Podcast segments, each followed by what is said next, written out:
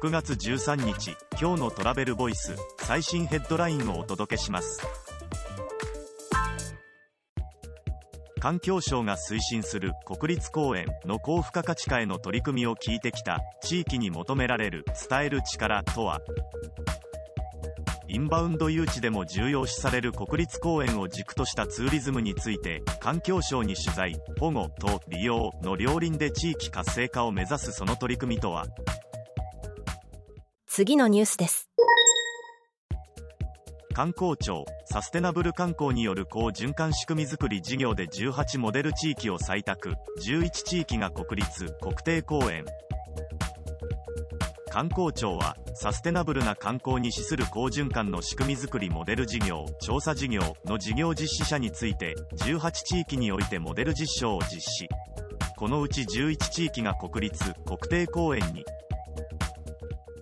次のニュースです。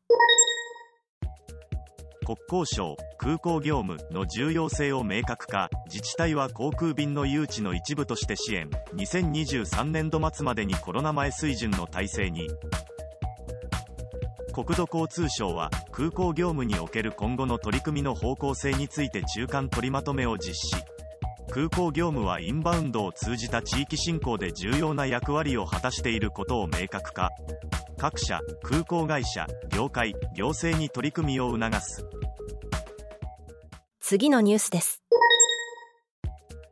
観光庁サステナブル観光を加速させる4計画を採択。宇都宮市の大谷石文化阿蘇カルデラの草原など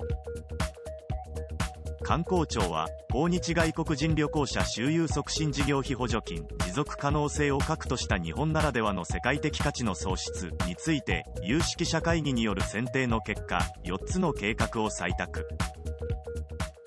次のニュースです。アナ CO2 排出量削減目標を前倒し。2030年度で2019年度比10%以上削減へ SAF 置き換えを中期目標に